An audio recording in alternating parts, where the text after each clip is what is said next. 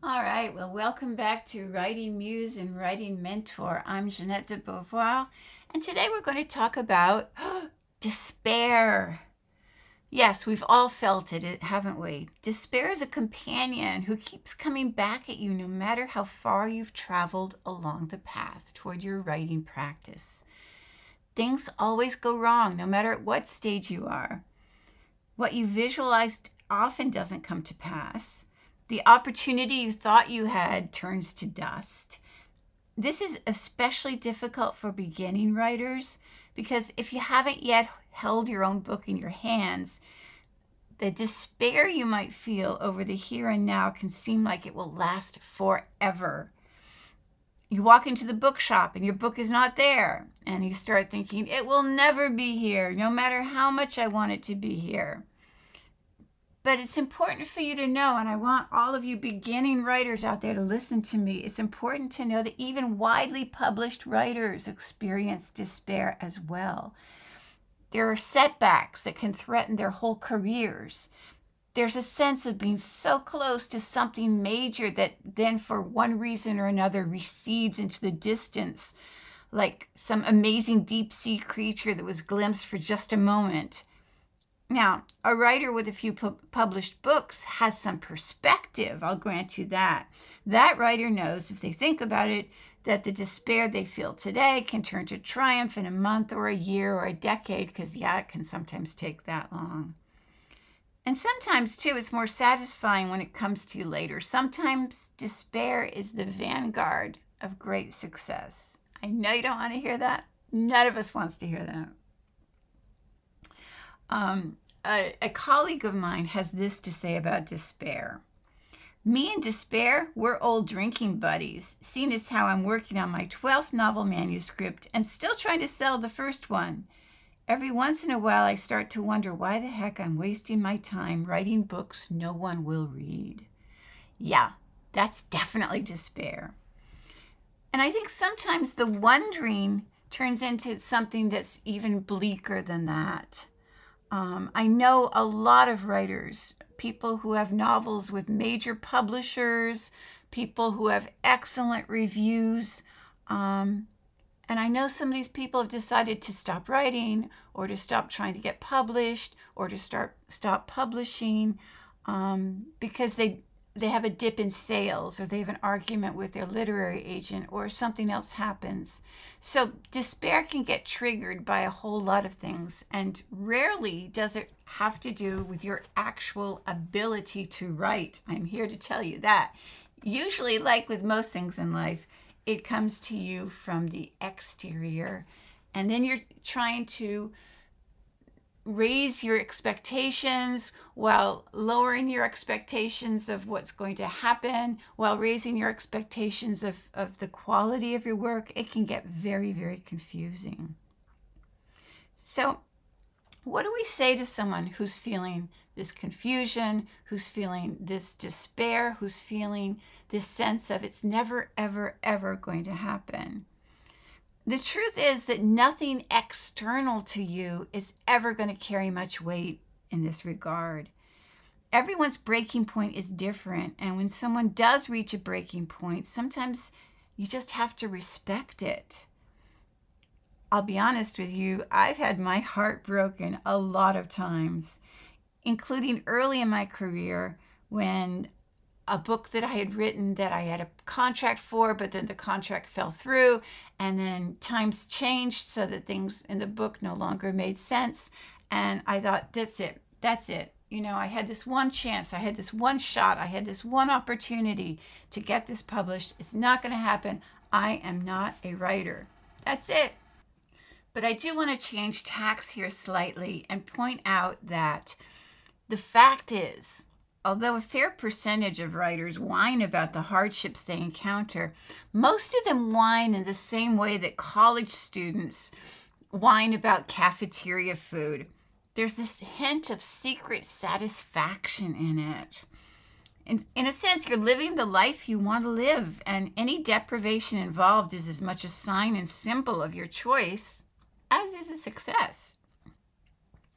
But we can't deny that the writing life is hard. This practice is very, very hard. It is very demanding.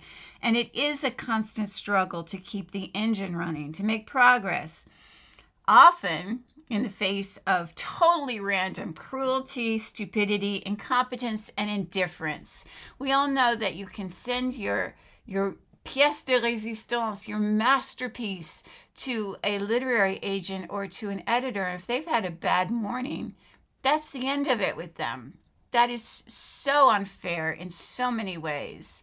And that's the life we've chosen. Yeah, it's unfair. And we can either deal with that or get out of the profession. I've chosen to stay in. I hope you do too. And the thing is, after a while with this, you start building up some scar tissue. Yeah, you can get paranoid at times. You forget that the deal you think is a make or break important, the situation that has to go your way, you forget that's only part of the journey. Usually, eventually, there's going to be another deal or another break out there. This one is not the only one that will ever happen to you. The other thing is, though, that we make ourselves vulnerable in so many different ways, even if we don't show it to other people. And if we let go of some of that, it can be either a relief or a release, even if it means giving in or sometimes giving up something or part of something that we love if you grow up writing and you start submitting in your teens, you develop a very thick skin. There's no question about it. I wrote my first novel when I was eight years old. It was absolutely horrible, but I did try to get published. They were right to reject it. But from that very first moment, I knew that I could do better. And I knew that I had something that other people didn't have. And yeah, I cried. That's my go to response to things going poorly in my life. I cried, but then I got up and started writing some more and started writing better. Now, even with this very thick skin, you're still vulnerable, you're still susceptible to the same frustration and envy and everything else that comes with this territory. But because you've developed a thicker skin, you tend to bounce back faster. If you've only come to the writing life late later, then you don't have that protection. You don't have that extra layer of resilience in that context. This also applies to many of the, the writers whose first book or first series of stories achieves a kind of critical mass in reviewers' and readers' minds. Some of these writers, too, have problems later on if they find themselves in any kind of difficulty. They just aren't at first mentally prepared for it. Some of these people could climb mountains or hike 30 miles through thigh high snow without blinking an eye, but in the context of the writer's life, still don't have the necessary armor.